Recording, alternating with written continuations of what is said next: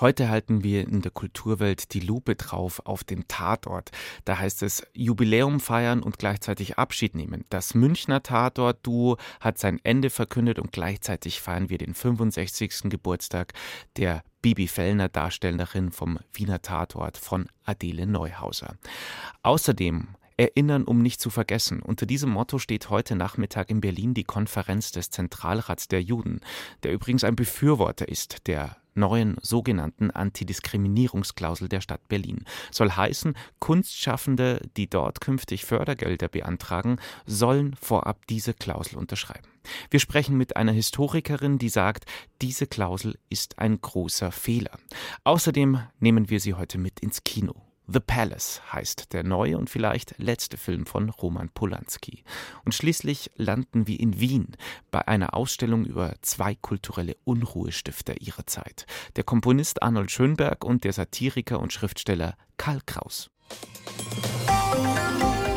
Kultur am Morgen auf Bayern 2. Heute mit Tobias Roland. Der beste Verlierer, so heißt das inzwischen fünfte Album des Singer-Songwriters Enno Bunge. Der Nordfriese pendelt dabei zwischen Weltschmerz und Zuversicht. Es gibt keinen Grund zu feiern, doch niemand hindert mich daran. Vielleicht sind wir nicht mehr zu retten, vielleicht nur einen Abend lang. Mit der richtigen Chemie sind alle Fremden sich bekannt. So entspannt war ich noch nie, doch dann schaust du mich an. Du sagst, du willst tanzen, ich tu, was ich kann. Ich zuck mit den Schultern und ich zitter vor Angst. Alles hört auf, komm, wir fangen was an. Alles hört auf, denn es ist Weltuntergang. Unsere Tage sind gezählt, Weltuntergang. Hast mir gerade noch gefehlt, Weltuntergang. Doch diese Nacht ist noch so lang, Weltuntergang. Alles hört auf, komm, wir fangen was an.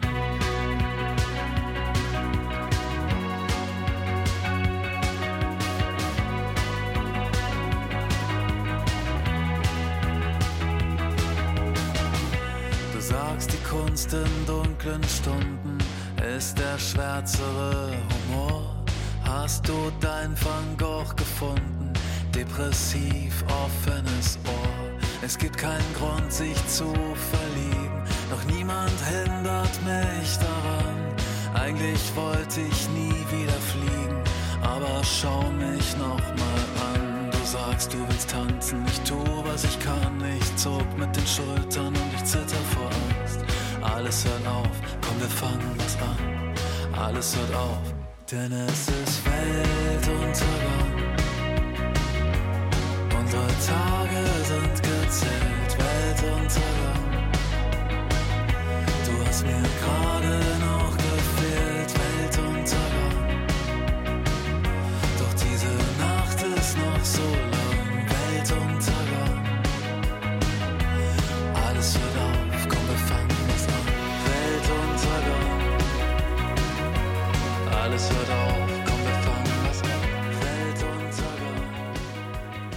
Bayern 2, Sie hören die Kulturwelt heute mit Musik von Engo Bungers neuem Album Der beste Verlierer. Das sind die letzten Takte von Weltuntergang. Alles hört auf. Ja, ein bisschen viel Aufhören und Abschiede sind das gerade in diesen Tagen aus bayerischer Sicht. Vor einer Woche Franz Beckenbauer und gestern Abend nun hat der nächste Franz seinen Abschied bekannt gegeben.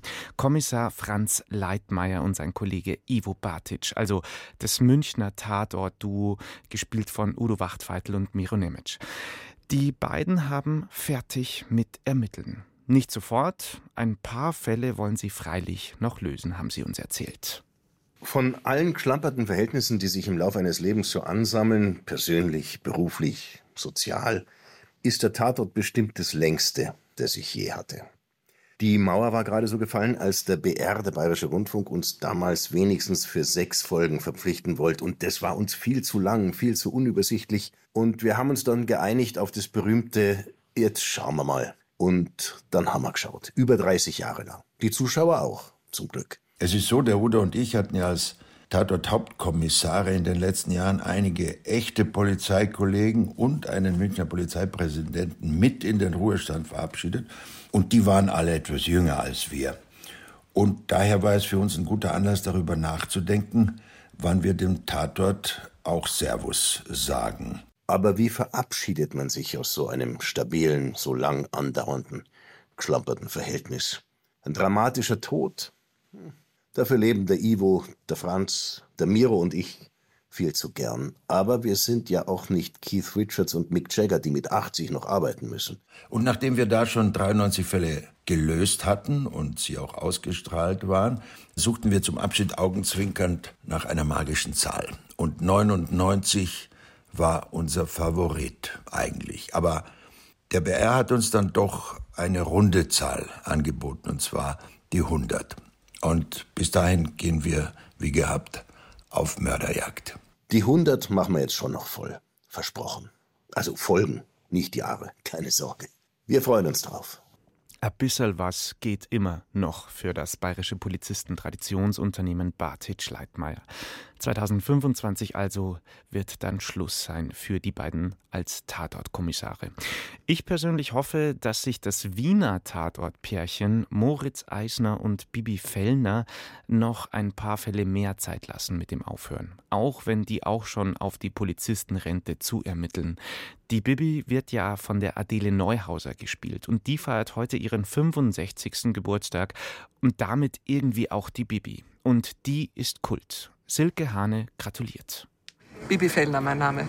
Seit mehr als zehn Jahren verkörpert Adele Neuhauser nun schon die Bibi aus dem Tatort Wien.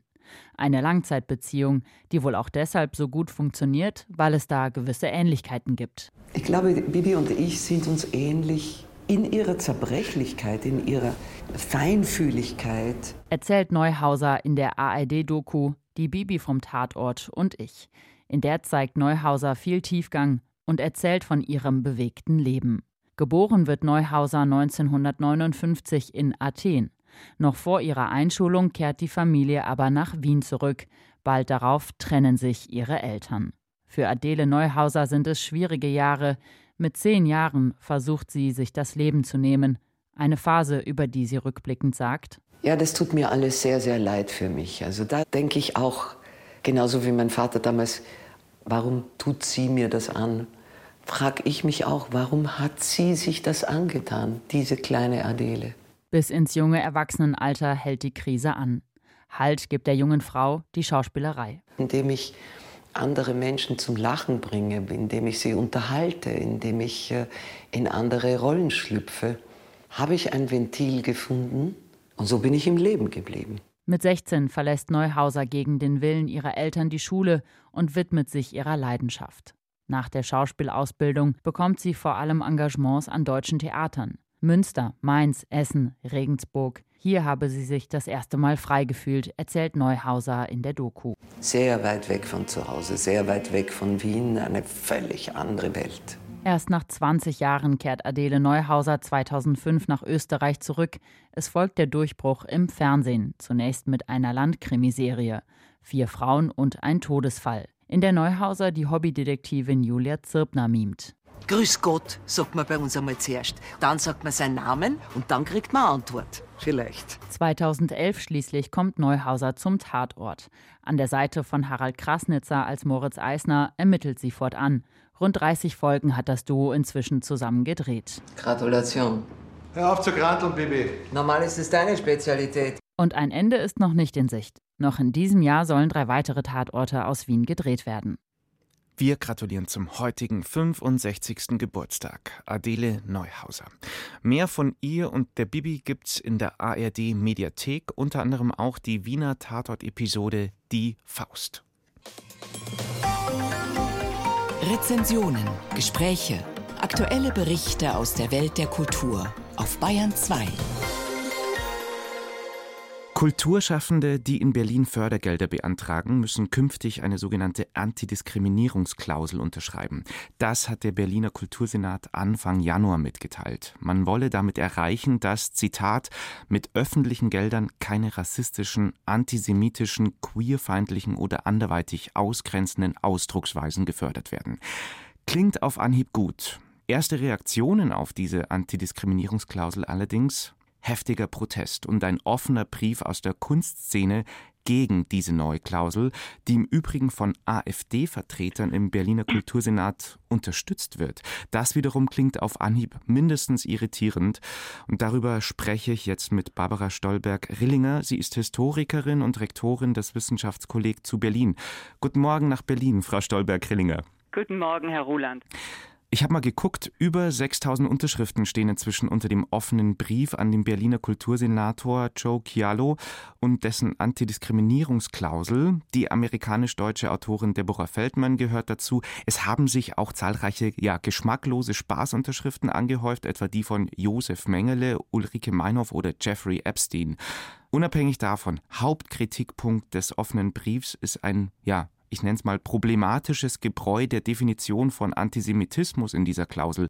Was ist denn so problematisch daran? Das Problem ist, dass man sich hier festlegen soll, wenn man gefördert werden möchte in der Berliner Kultur, auf eine ganz bestimmte Definition von Antisemitismus, die sehr umstritten ist, weil sie einen sehr, sehr weiten Begriff von Antisemitismus hat, der unter anderem sogenannten israelbezogenen Antisemitismus umfasst. Also nur mal kurz, da ist unter anderem die Rede von bestimmte Wahrnehmung von Jüdinnen und Juden, die sich als Hass ausdrücken kann. Ja. Und das ist natürlich eine Formulierung, die sehr, sehr vage ist und sehr viel Auslegungsspielraum in dem Sinne ermöglicht, dass nämlich auch Kritik an der israelischen Regierungspolitik darunter begriffen werden kann oder zumindest unterstellt werden kann, sehr leicht. Grundsätzlich würde ich aber sagen, dass es insgesamt von übel ist, bestimmte Definitionen zur Grundlage einer Art Bekenntnis zu machen, das man von Kulturschaffenden verlangt, bevor man sie fördert. Das ist eine in meinen Augen nicht zulässige Eingrenzung der Kunstfreiheit. Nun muss ich dazu sagen, dass ich selbst Wissenschaftlerin bin und für eine Wissenschaftseinrichtung nur sprechen kann. Bis jetzt betrifft dieses Verlangen eines Bekenntnisses nur die Kunst und nicht die Wissenschaft. Aber es wird auch schon diskutiert, zumindest von der CDU, das auch für Wissenschaftseinrichtungen einzuführen. Und das wäre dann eben auch eine eigentlich unzulässige Bedrohung für auch Wissenschaftseinrichtungen. Warum wäre das eine Bedrohung? Also wir laden jedes Jahr ungefähr 40 Wissenschaftlerinnen und Wissenschaftler aus aller Welt, auch zum Teil Künstler aus aller Welt ein, hier ein Jahr zu verbringen. Wenn wir denen eine solche Klausel vorlegten und verlangten von ihnen, das zu unterschreiben, in Form also gewissermaßen eines Bekenntnisses, dann wären sehr, sehr viele unserer Eingeladenen sehr befremdet und würden das möglicherweise nicht unterschreiben.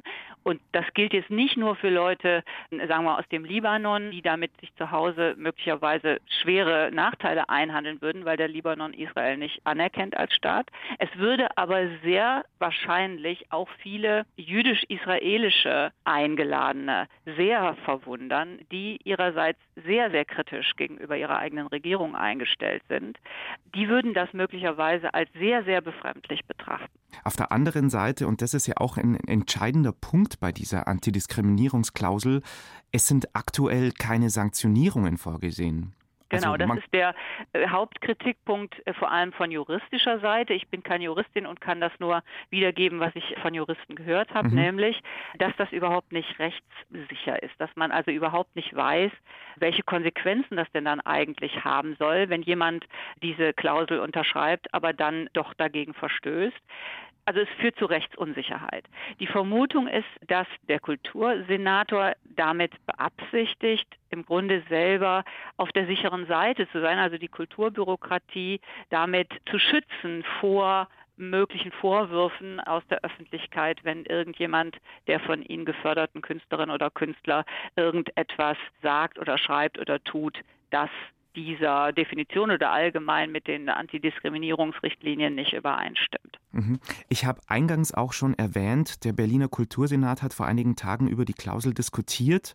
Da zeigte sich, dass jüdische Kulturschaffende gewarnt ja. haben vor dieser Klausel. Und dann gab es auch AfD-Vertreter, die haben diese Klausel explizit begrüßt und geradezu verteidigt. Das finde ich ausgesprochen signifikant und es zeigt, woher der Wind weht und wie, wie berechtigt die Kritik und auch die Befürchtungen sind, die man da haben kann. Insbesondere eine Expertin, eine Musikagentin, die selbst jüdisch ist und die selbst auch von Antisemitismus betroffen war schon in der Vergangenheit, hat ganz klar davor gewarnt, hier einen solchen Bekenntniszwang einzuführen mit genau den Argumenten, die ich eben genannt habe. Und ein Antrag, der darauf rauslief, das doch zunächst mal rechtlich prüfen zu lassen, weil es eben diese Antidiskriminierungsklausel voraussehbar zu einer Rechtsunsicherheit und einer großen Grauzone, rechtlichen Grauzone führen wird.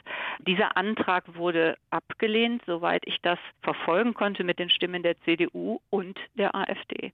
Ist es ein Einfallstor für Missbrauch ja. auch, so eine Klausel? Das ist unsere Befürchtung natürlich, dass in dem Moment, wo sich die AfD in Regierungsverantwortung befände, was ja jetzt nicht mehr so unrealistisch erscheint wie vielleicht noch vor ein paar Jahren, sie dann ihren Interpretationsspielraum nutzen würde, um eine Art politischer Zensur auszuüben, sowohl in der Wissenschaft als auch in der Kunst und dann so etwas wie ja, Staatskunst nur noch zuzulassen, die nach dem Weltbild der AfD zulässig ist.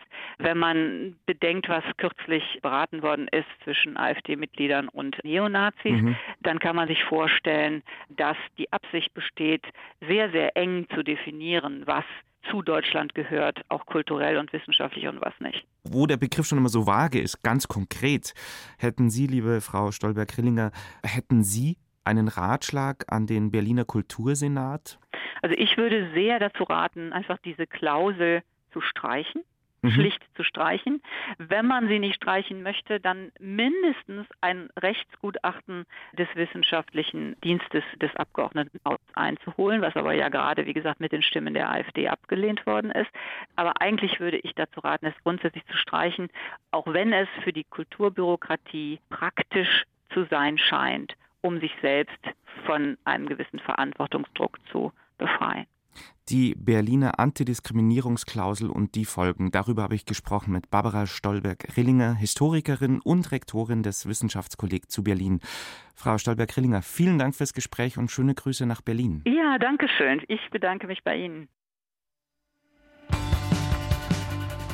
Das Pro und Contra einer Antidiskriminierungsklausel wird dann sicherlich auch Thema sein bei der heutigen Konferenz des Zentralrats der Juden in Berlin. Der Zentralrat ist übrigens genauso Befürworter einer solchen Klausel wie der bayerische Antisemitismusbeauftragte Ludwig Spähnle. Und der bayerische Kunstminister Markus Blume spricht sich für eine bundesweite Regelung für eine solche Antidiskriminierungsklausel aus. Es braucht nicht mehr als zwei Leute für ein Zitat. Einen, der nicht lang denkt, einen, der nicht lang fragt. Klopf mit Postkartensprüchen, Nägel in meinen Sarg. Der Traum wird gelebt und der DM gekarrt. Vom Ende der Zeit bis zum Ende der Welt. Wir sind morgen geliefert, haben es heute bestellt. Ich muss durch den Konsum, bis kein Regen mehr fällt. Wir sind einfache Leute mit Doppelmoral. Okay, ich tu's nie wieder, nur noch ein einziges Mal. Wir sind einfache Leute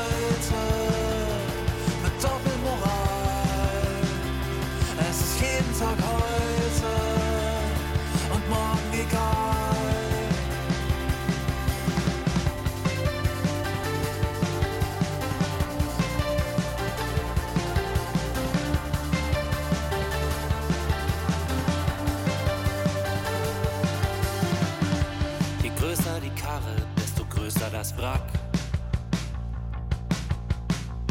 Wir sind innen gebrochen, aber außen gelackt. Die Schlüssel zu kurz und der Bremsweg zu lang. Wenn schon gegen die Wand komm ich vor allen dort an. Wir sind einfache Leute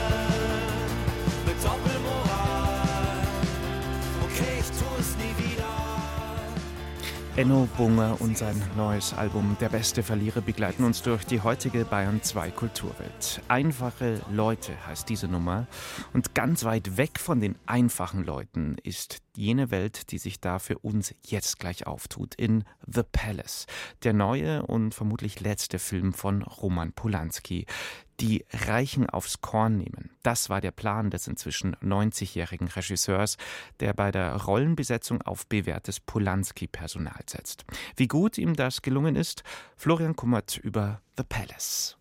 Roman Polanski. Als Regisseur hat er Meisterwerke geschaffen wie Chinatown, Rosemary's Baby und Der Pianist. In verschiedenen Genres zeigte er sein Können: Drama, Horror, Thriller oder Historienfilm. Dass Polanski auch witzig bissige Komödien gelingen, stellte er mit Der Gott des Gemetzels unter Beweis. Aber sein neuester Film, die Komödie The Palace, ist ein Debakel. Was zur Hölle heißt das? Sie finden meine Reservierung nicht. Was sind Sie, ein Vollidiot? Mr. Crush, worin besteht denn das Problem? Dieser ganze Laden hier ist einfach nur Scheiße. Fluchende Gäste, Hunde mit Verdauungsproblemen und Milliardäre, die zum Hochzeitstag einen Pinguin als Geschenk für die Gattin einfliegen lassen. Willkommen in The Palace am Silvestertag 1999. Dieser Palast ist ein Schweizer Edelhotel voller gut betuchter Exzentriker. Der Jahrtausendwechsel steht bevor und die verzogenen Gäste haben allesamt ihre Sonderwünsche. Hotelmanager Hans Üli, gespielt von Oliver Masucci, versucht Ruhe ins Chaos zu bringen und ermahnt sein gesamtes Team. Unsere Pflicht ist dafür zu sorgen, dass keinem der Hintern wund wird, weil er auf einem zu harten Stuhl sitzt. Dass sie sich alle vollstopfen können mit Kaviar nach Herzenslust. Dass Champagnerbläschen ihnen aus den Nasen und Ohren sprudeln. Oliver Masuccis Eltern hatten selbst eine Gastronomie. Für die Luxus-Hotelmanager-Rolle hat sich Masucci bei realen Vorbildern in der Schweiz vorbereitet. Ich habe mit dem richtigen Hotelmanager Andreas Scherz gesprochen in dem Hotel, der sagte, das ist nicht übertrieben, was da im Film passiert, teilweise sogar noch untertrieben. Im fertigen Film wirkt das anders. Regisseur und Co-Drehbuchautor Polanski präsentiert ein Sammelsurium an überzeichneten Figuren aus der Welt der Superreichen, Dekadenten und der von Schönheits-OPs entstellten. Lustig soll das Ganze sein, wirkt aber eher wie ein Boulevardtheater des Grauens. Etwa wenn Fanny Ardon als neurotische Diva augenrollend auftritt. Sie sorgt sich, dass ihr Schoßhündchen Würmer hat und Durchfall. Also lässt sie den Kot untersuchen, allerdings nicht von einem Fachmann, sondern vom Schönheitschirurgen aus der Suite nebenan. Und die Diagnose vom Herrn Doktor? Ich befürchte, dass auch Sie davon betroffen sind. Auch ich? Ja, das ist eine Möglichkeit, ja. Aber Würmer in mir drin? Ich kann es erst sicher sagen, wenn ich Ihre Stuhlprobe sehen konnte. Der mittlerweile 90-jährige Roman Polanski. Er hat zuletzt so elegante Dramen wie Intrige auf die Leinwand gezaubert. Mit dieser Gaga-Komödie aber scheitert er. Ihr fehlen Rhythmus und der nötige Schuss Anarchie. Dem Star-Ensemble, darunter Mickey Rourke und John Cleese, sind nur wenige gute Gags gegönnt. Immerhin waren die Dreharbeiten ein großer Spaß, versichert uns Oliver Masucci. Spielen ist meine Passion und für mich war es halt toll mit Fanny Ardon, mit John Cleese, mit Mickey Rook, mit Milan Peschel, mit den ganzen wunderbaren Kollegen da. Schön für den Cast, wir als Publikum aber leiden an dem hohlen Treiben, das auf die mitternächtliche Party zusteuert, voller sündteurer Champagnerflaschen, aber mit schaler Wirkung. 2024 ist gerade mal ein paar Wochen alt, aber schon jetzt hat sich The Palace einen Platz auf unserer Flop des Jahresliste gesichert. Glückwunsch für diese, nun ja, Auszeichnung. Reif für die goldene Himbeere, also The Palace von Roman Polanski. Ab Donnerstag im Kino. Bayern 2, Sie hören die Kulturwelt um gleich 8.54 Uhr. Zugegeben, wir sind heute ein bisschen im Jubiläumsrausch. Der Münchner Tatort will die 100 Folgen voll machen. Die Tatort Bibi Fellner alias Adele Neuhauser wird 65 und jetzt noch das ganz große Jubiläumsbesteck. Gleich Zwei 150. Geburtstage sind der Anlass für eine neue Schau in Wien. Zwei große Geister und kulturelle Unruhestifter. Der Komponist Arnold Schönberg und der Schriftsteller Karl Kraus. Was die beiden außer dem gleichen Geburtsjahr verbindet, Antworten von Oliver Soos aus Wien. Der Komponist Arnold Schönberg und der Satiriker Karl Kraus waren die Rebellen der Wiener Kulturszene im frühen 20. Jahrhundert.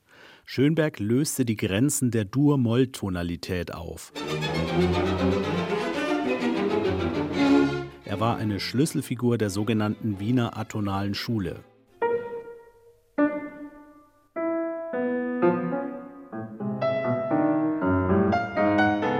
Schönbergs Zwölftontechnik. Die Werke bestehen aus Reihen von zwölf Tönen der chromatischen Skala. Kein Ton darf sich innerhalb einer Reihe wiederholen. Arnold Schönberg hat die Töne von ihren traditionellen Standards befreit. Therese Muxeneder ist die Kuratorin der Ausstellung Arnold Schönberg und Karl Kraus. Schönberg ist eine Symbolgestalt für das Neue, das Innovative in der Musik, aber auch ein Schreckgespenst. Äh, er sagt mal, ich war der musikalische Bürgerschreck. Im Arnold Schönberg Center gibt es auch eine Originalaufnahme von 1931, in der Schönbergs Stimme zu hören ist. Ich befinde mich in einer Minderheit, nicht nur gegenüber den Freunden leichter Musik, sondern auch gegenüber den Freunden ernster Musik. Neue Musik ist niemals von allem Anfang an schön. Sie wissen, dass Mozart, Beethoven und Wagner mit ihren Werken anfangs auf Widerstand stießen. Die zweite Persönlichkeit der Ausstellung, der Wiener Schriftsteller und Satiriker Karl Kraus, war selber Jahrgang wie Schönberg. Es heute und entflammen mich die kalten Bräute. Ach, ich brenne schon. Auch Kraus wurde geliebt und gehasst. Besonders groß war sein Einfluss durch seine selbst herausgebrachte Satirezeitschrift Die Fackel. Karl Kraus war der größte Unruhestifter in Wien um 1900, ein unbestechlicher Geist, der schrieb, was er dachte. In seinen Texten richtete er sich gegen den Kommerz und die Bestechlichkeit der Medien. Er dokumentierte kritisch den Aufstieg der Nationalsozialisten. Ein Journalist, ein Zeitgenosse schrieb mal, es gibt eine Kraus-Kultusgemeinde und Schönberg gehörte dieser Kultusgemeinde an. Und genau darum geht es bei der Ausstellung, um den Einfluss, den der Komponist und der Satiriker aufeinander ausübten. Therese Muxneder erzählt, wie sich die beiden in Wiener Kaffeehäusern kennengelernt haben. Im Café Imperial gab es 1899 einen Vorfall. Eine Gruppe von Theatermachern hat Kraus niedergeschlagen. Karl Kraus hatte es gewagt, in der Fackel abwertend über ein neues Stück zu sprechen. Schönberg kam dazu und wurde Zeuge und hat dann auch bei der Polizei und vor Gericht ausgesagt. Und man merkt dann auch schon in diesen Gesprächsprotokollen, dass Kraus also eine unglaubliche Instanz dann schon war für Schönberg, zu dem er aufblickte. In der Ausstellung im Wiener Arnold Schönberg Center gibt es 115 Exponate. Fotografien, Gemälde, Musik- und Textmanuskripte und viele Briefe, die sich Kraus und Schönberg gegenseitig geschrieben haben. In einem Brief schreibt zum Beispiel Schönberg, dass er durch Kraus schreiben, ja fast sogar denken gelernt habe. Kraus wiederum gab offen zu, dass er mit Schönbergs Musik nichts anfangen konnte, weil er unmusikalisch sei.